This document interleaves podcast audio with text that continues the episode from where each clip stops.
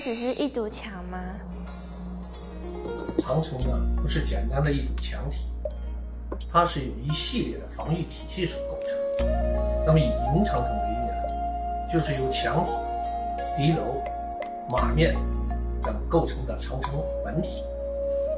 以烽火台为主要传递军情讯息的风传系统，以正城、路城、卫城、银堡、关口等构成的陆路及海防等驻军系统，还有驿站等驿传交通系统、军事后勤保障系统等复杂的防御体系所组成。